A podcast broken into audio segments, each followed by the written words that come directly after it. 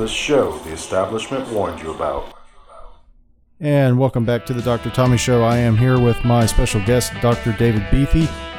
And before we get to that, though, we want to tell you about our wonderful sponsor, Atlas MD. Atlas MD is the preeminent medical software for membership medicine practices, whether that is your direct primary care or concierge medicine practice. Do yourself a favor, go to Dr. Tommy Show, drtommyshow.com, and click on special offer for Atlas MD. If you are a concierge or direct primary care doctor, and then find out how you can start saving time, effort, and also pleasing your patients, and at the same time save $600 off the cover price by getting it free for two months. And as I said, I'm here with my uh, good friend, Dr. David Beathy, who is Hey, a how are you? local urologist in Tampa. Yeah, Tampa, uh, at least a Tampa suburb. We're in Hudson and That's Brooksville, about 35 minutes north of here, where your office is in Lutz. Uh, Suncoast Urology is our group. There's four of us up there. And they do a good job with our patients. We send them there and they get taken care of, whether it's Dr. Beathy or one of his partners, pronto. Anytime. You'll I- cover everything. Uh, we cover everything. urologically. Yeah, you know, and it's easy to get somebody in. What's one more patient? That's kind of my motto. What's one more patient? And then you know we we try to make sure that the patients go to somewhere where they can not only be seen in a timely fashion, but also uh, seen by someone who's going to take the time to explain to them what their needs are. And that's one thing is that we struggle with in medicine is finding doctors who will take the time to talk to a patient. Sure. Well, it's getting harder and harder. There's more requirements on you, but uh, I, I, I'm I'm sure I'm faulty for uh, taking too much time. That's probably what puts me behind in clinic sometimes. I think my manager has to come in and say, "Hey, you got to go. I know you're talking about their cruise, but uh, Yeah. you, you got to get to going." But anyhow, we have com- we have complex uh, problems and and uh, folks are generally a little bit older in our practice. I think the average age on any given day that I see is about 72. And so it takes a little bit of time to kind of explain what's going on, uh, what kind of procedure is going to uh, be taking place to help them out. I remember when we were in medical school, you and I both operated with one of the local doctors in Lakeland, Dr. Wilson. And that was seemed like not that long ago, but it was actually a long time ago. I guess it was somewhat That had to have been about 13 2000, years ago? I'd say it was about 2005, 2004, 2005. And uh, that is the sole purpose, purpose or reason that I got neurology is meeting him and his personality. In fact, I actually have interviewed with his group twice before I landed in my current position. Uh, once before I decided to go on to fellowship at Moffitt Cancer Center, and then again coming out of fellowship, and uh, it just seemed like it was better for my family to end up here in Hudson and Brooksville, where I could be close to my grandparents and folks. remember- but Wilson was great. I remember people were saying, I was saying, well, I think about doing urology. And then people say, what do you want to be around penises all day? It made me second guess myself. Yeah, you, you know everyone says that, but I would guess that Bladders, kidneys. I would guess that fifty percent or more of my uh, patients are women Yeah. because everyone's got kidneys, everyone's got a bladder, everyone's got ureter, everyone gets kidney stones. Mm-hmm. Um, women are probably, uh, well, not probably, are a lot more prone to have uh, urinary leakage, whether it be urge incontinence or stress incontinence. So I get a lot of women. Yeah. What about um you're in private practice now. Tell us what is the biggest thing that you see uh, as far as professionally kind of challenges for you? We were talking before the show about MIPS. What is MIPS? That's a good question. What the hell is MIPS? Well, it's an acronym, and to- go into the details, I, I I didn't go into that with my hour and a half meeting with my rep today, but um, a MIPS is effectively a quality measure. I have to document six quality measures in order not to be uh, penalized next year in my Medicare reimbursement. Uh, now, you don't have to really worry about that here, but in private practice, where I take insurance, I have to worry about that. it's two percent, right? I think it's four percent. Four now. Yep, four and seven, depending on how big an offender you are, and um, and so I have to take every step to I can or every step I can to get through that. Now these these quality measures are things that are going to change the lives of your patients. True or false? Probably not, not in my practice. Um, they're geared towards primary care, and so a lot of them are like, did I manage their blood pressure? And if I just click the uh, box referred to primary care, since that's a primary care issue, not a urologic, I meet the criteria, but I still have to go take the time to ask it, document it, and then document that I sent them. Uh, also, uh, uh, BMI is a measure. Um, So these checking checking meds is a measure. That one's easy because we do it anyway. Yeah. Um, there there's some measures like checking urge urinary for uh, presence of urge urinary incontinence and document a plan. Well, I do that in my plan Yeah. under my CPT code, which is diagnosis code, and then I actually take the time to type a written note. But I have to go to another place in the chart here and document it as well. Now, so to the outside observer, people would say, "Well, that's not a big deal." I mean, I mean, this is this is things that the government's done because they found that doctors probably aren't doing a good job, and now some smart people in Washington D.C. have have found, you know, these doctors are negligent. Now we're just trying to tidy things up, and it, it's not that big a hassle to doctors. And if you hear anything about that, it's just these doctors are just complaining. Well, I, I don't know. To say it's first to say it's not a big deal. I don't know that that's true. So I see, oh, maybe 25 patients a day in the office plus whatever comes through the hospital urgently, and uh, I can usually get through those in a normal workday. But what I can't get through is the 25 phone calls that I get, the 25 lab values that I got to go through, and then I write my notes from about 10 to midnight every night. Uh, and those aren't really billable hours. Those are just me doing document. And uh, to meet the requirements, my note gets about two or three times as long uh, with respect to documentation time. So it is it is a big deal. Does it help quality measures? I, I don't know. Um, you know, I operate for a living, and there's nobody there Right. grading my operation, which is probably the biggest part of my practice. But they're grading my my paperwork. Right. Um, I, you know, I don't I don't know. They're even thinking about doing away with it here in a year or two. I hear. Well, I think MIPS is one of the things that it's one of the things in government that you always hear is there's good intentions and there's a road, famous road that's paved with good intentions.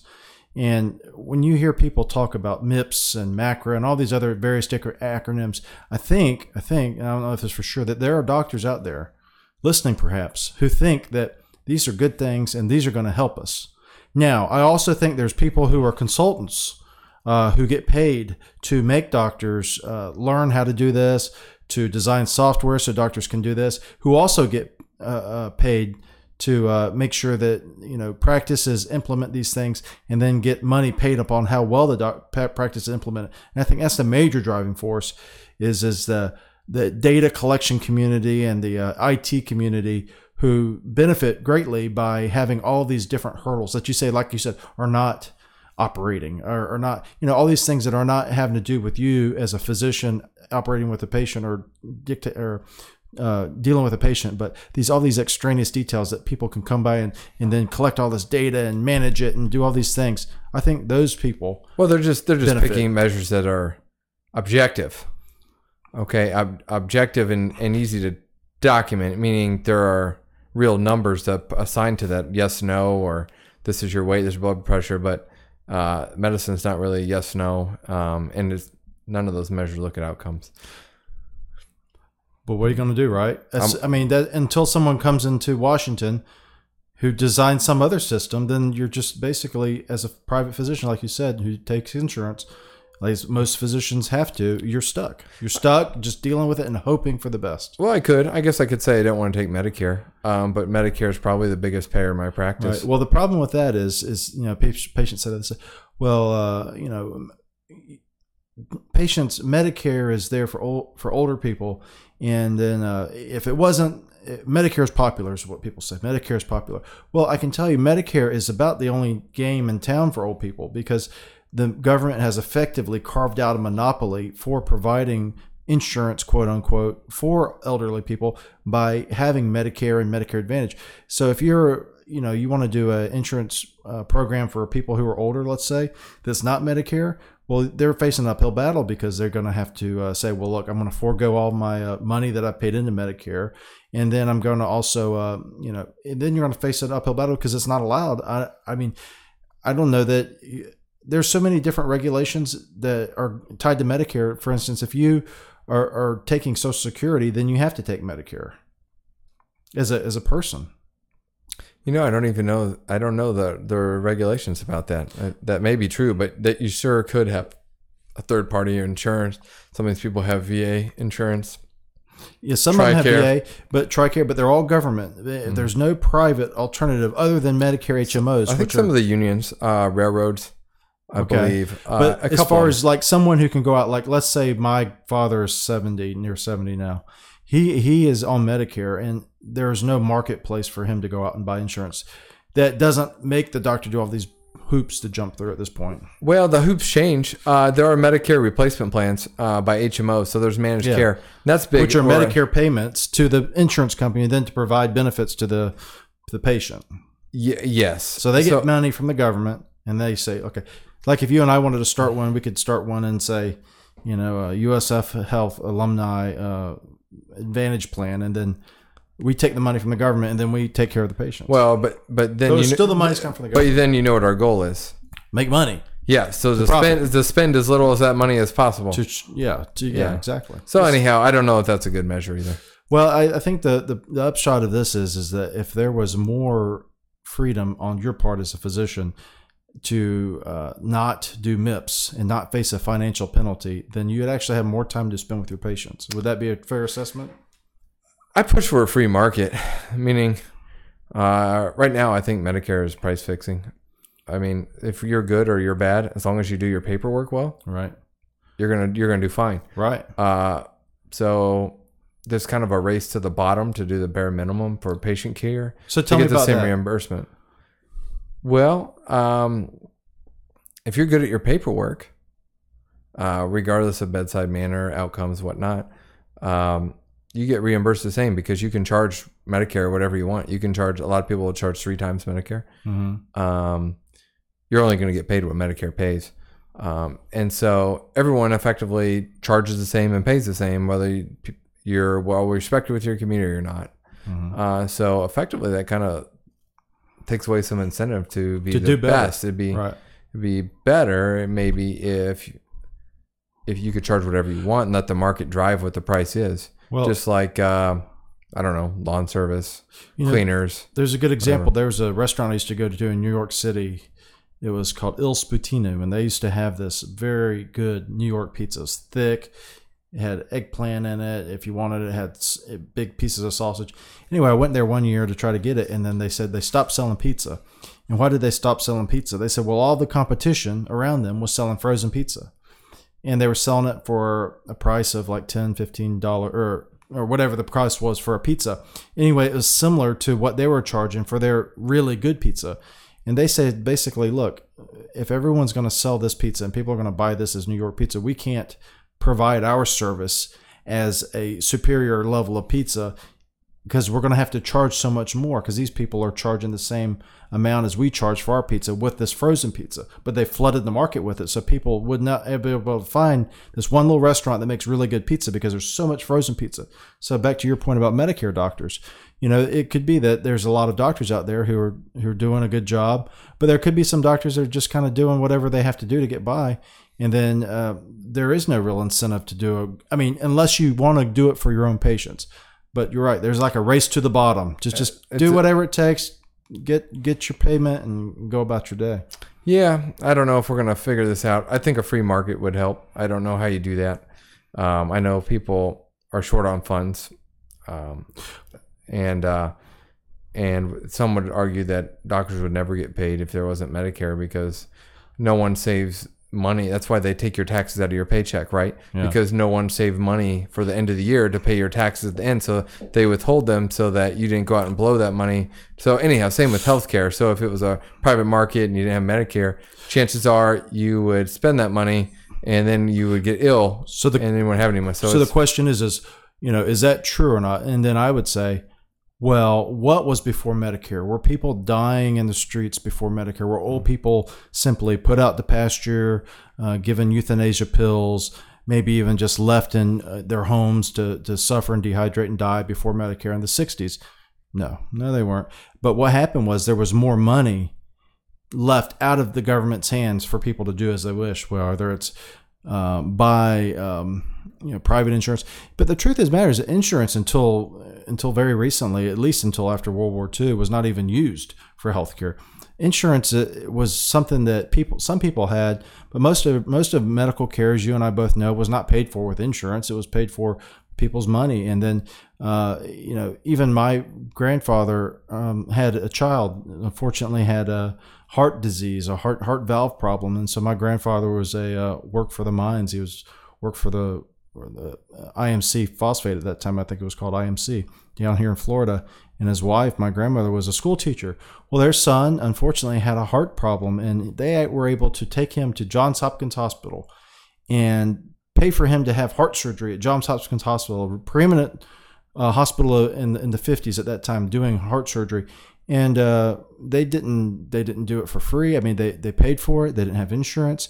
And so these are some of the things that Medicare has allowed is the distortion of the market to where uh, there is so much expense now that um, there's so much expense that has been built into the system through things like Medicare and third party payments that it is unaffordable for medical care. I mean, you couldn't afford to even provide the medical care that you would want to in a free in a in a free market if we were to just turn over right now in this system. Now, you, you want to hear something funny? Talk about affordability. All you out there have deductibles on your CAT scans. A lot of times, if you pay cash for that CAT scan, at least in my neck of the woods, if you pay cash, about hundred dollars gets you a CT urogram, something I order a lot, CT abdomen pelvis with delays.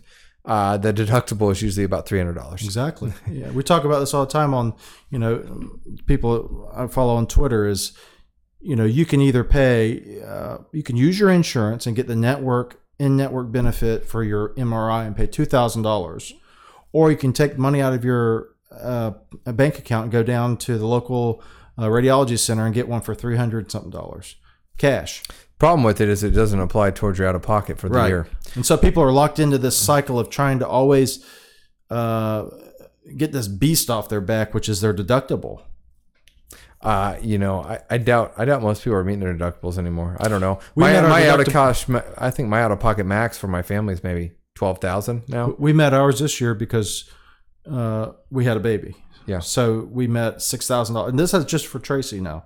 Tracy had a deductible of six thousand dollars, and we planned it perfectly. That by the time that we started paying, very shortly after that, she got married. She got pregnant, and so it was that it was so that you know we knew going into it that we were going to have to pay. We did the math between premiums and deductibles. We were going to have to pay about what it cost would be because we contacted the hospital and the physician to have a uncomplicated cesarean delivery. The reason we went with insurance was for the insurance reason, which is what all insurance should be for in case there's some unexpected cost. that come into- catastrophic. Right. So let's say, God forbid, something happened in the hospital, had to stay more days, Sure. had to go to NICU. That's why we went with the insurance plan. But otherwise, the cost would have been the same, which was roughly twelve thousand dollars. Or something. I will tell you one thing though. We did get an ultrasound that turned out to be. Uh, we paid thirteen hundred dollars out of pocket uh, for that ultrasound for the baby, and the insurance paid on their end. I think they paid. Um, I forgot how much, but it was a very expensive ultrasound. And back to our point, if that was done with cash, it'd probably be a lot less. That said, as um, an employee of the University of South Florida when I was a fellow, I had a, we had a baby. My wife and I, Val- Valerie and I, had a baby, and it cost us hundred dollars out of pocket. A hundred. do- See, Hundred dollars. that's Thank you, USF. That was uh, fantastic. and that was what it was. Those were pre ACA days. What year was that? That was probably uh, my son was born in uh, what is he six now? Yeah, it was 2012. Okay. Well, either way, you were isolated from the ACA at that point because the USF is self funded. Yes. And so, but yeah, you used to be able to have quote unquote good insurance where you wouldn't have to pay a fortune. Uh, there's there's so much to be said for a properly executed insurance plan, but what we have now is not affordable. And certainly, if you're paying three hundred sixty six dollars a month, like Tracy was, or we were for Tracy, and you have a six thousand dollar deductible, unless you knew they were going to have something expensive, which is hard to predict, like a cesarean delivery, I see zero reason to have that policy. Oh no, I agree, 100. percent This year, though, next year in 2019, end of this year, there's the mandate penalty becomes zero. Mandate is still on the books. The penalty itself becomes zero. There will be a. The penalty is not really a penalty. It, it's a tax. It's a fee. It's a. So you have to pay income, federal income tax. 50% of America doesn't pay federal income tax. So 50% of America can get away with no insurance, no healthcare insurance. There's no fee or But no I penalty. pay. But yeah, you're right. You're right. Absolutely right. And that's what that's what Mitt Romney got So there's no pilloried for for saying that, which is the truth, that 48% of Americans who work do not pay federal income taxes. And he, he happened to say that at some closed closed uh, uh, you know private event, and then he just got hammered. He never recovered from that because he wasn't able to even articulate the fact that it actually was true. But yeah, you're right. So a lot of people do not pay the penalty. I did pay the penalty one year, and I paid the penalty one year, but um, that goes away though. The mandate goes away. The penalty goes away. Uh, they did not, for some reason, remove the penalty from the books, but they made the zero, the penalty zero, starting in uh, after twelve. Uh, Probably 31, much 18. easier to make a little amendment to the to the bill uh, rather than to erase it. But, But one good thing about that is you'll see a prolifer- proliferation of short-term plans that do not offer benefits that I don't need, such as medication payment. I don't want that. I don't want payment for doctor visits. I don't want payment for medications. I just want payment for my needs above, let's say, six thousand dollars. hospitalization, Right. trauma. and that's what a short-term policy will allow legally for greater so tell me about short-term po- term policies because I'm not real familiar. Okay, with so this. short-term health policy is what you can buy now under the ACA for three months only. okay, And a short term policy does not have to abide by the ACA rules. So you can buy a policy that has a bunch of bells and whistles, but you can also buy a policy that has very few things and what some of these politicians like Chuck Schumer call crap insurance, uh, junk insurance, because they don't pay for your doctor visit. They don't pay for your um, uh, prescriptions. They don't pay for your x rays, even. But a lot of people will want this because they would say, look, like you and I were both discussing, if I need an MRI, I'll go get one for $350. My medicines I can get for free heck, at uh, Publix or- three hundred fifty dollars is only one month premium. Not Right. even. Right. So these short term policies do not have to abide by the ACA rules. So what happened was Donald Trump wrote an executive order uh, recently that is supposed to take effect, I think it's October 1st, that says, look, not only are short term policies uh, legal for greater than three months, which is what they're limited to now by the ACA, you can buy them for up to a year. You can renew them for 36 months. So this is this is basically telling insurance companies, hey, you're going to have a bigger market now. We're going to give you more freedom. It'd be like if you had people saying, look, you can sell popsicles, but you're only going to be able to sell grape. Or you're only able to sell them at Sam's Club like a hundred at a time, but you can't sell three. Right. Now you're saying, look, anybody can sell popsicles. You can sell chocolate. You can sell grape. Have at it. And back to our free market. Boom. So you will see that come in 2019. That is bad news for some people who want the government in charge of everything because of the cudgel that you have with as the government. When you're in charge of everything, you can then make people bend to your will and do the things like, uh, you know, once you have the uh, once the government's in charge of health insurance, which is basically prepaid health plans, they can become in charge of everything, and that's what uh, this is biting against or fighting against. Well, we, we can't really do this. Uh, you know, we have a huge debt. What are we? How many trillions are we in debt? 20. now? 20 trillion. And uh, and now I, I heard Trump's new cut pl- uh, tax cut plan. The while the economy is booming, they're still like 80 billion short of the revenues they would have made last year because of the corporate tax cuts. So they paid uh, 80 billion less in taxes corporations did this year. So you know we are still in a deficit. So where are we going to pay for this? And then if we get Medicare for everyone, uh, that's a what did I say here? 40. I want to say 43 billion dollars that would cost.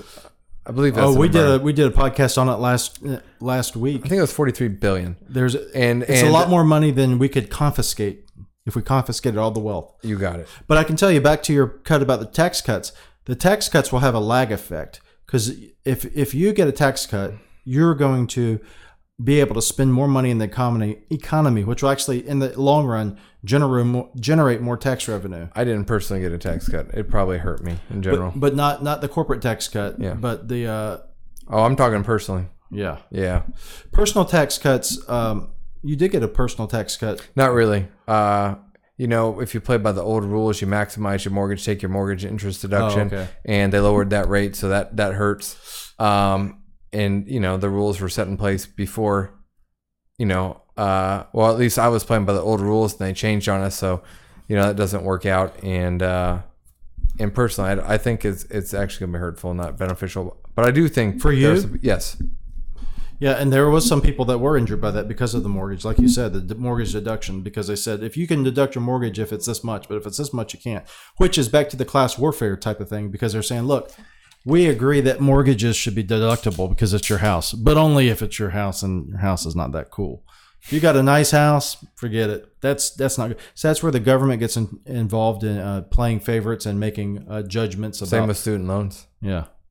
Oh yeah, you can't deduct your student loans You got it because I don't know why. because you make too much. Yeah, why is that? I mean, what is that the, the idea of the government that got to do? Yeah, yeah. We're not winning. I, we're not winning this one. That's for sure.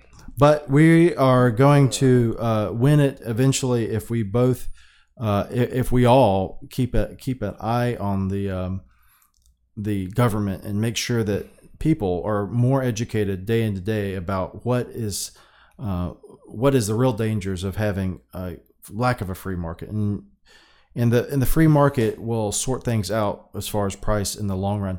The lack of free market will always lead to shortages, and like you said about Medicare for all, that would be the death knell for medicine in America. Well, I think it'd be tough. Everyone doesn't have skin in the game. It's hard. It's hard to have people kind of follow the lead or get you know follow the program if they don't have any skin in the game, so to speak. Well, there's no reason. I mean, if you if you if you know that no matter what, your your health care is going to be paid for, and you are of the inclination already not to take care of yourself, then there's really no reason, no incentive to continue to try to be healthy. A lot of people try to be healthy so they can get off medications, not only because they don't like medications, but because they're expensive. I did, I did find out this. I, I, I right now have a Humana plan, a Humana PPO plan through my business, and uh, I can get a, I get a break uh, for checking into the gym every night. There you go. Yeah, I've never heard of this, but I just check in on my phone, and I get a break on my um, premium. So thanks, Humana. I already go there. Well, Dave, thank you for coming, Dr. Beathy. What what is your uh, uh, office website so we can get in touch with you if people need to find out? Suncoasturology.com. Suncoasturology.com. Yeah. Dr. David Beathy, urologic oncologist here in Brooksville. If you're listening to this and you want to find out more about the Dr. Tommy Show, go to drtommyshow.com. If you want to find out more about our practice, go to Dr. Tommy, D-O-C-T-O-R, Tommy.com. And uh, we are going to close out with Junior Kimbrough. This is Meet Me in the City. Thank you all for joining us. Until next time, bye-bye.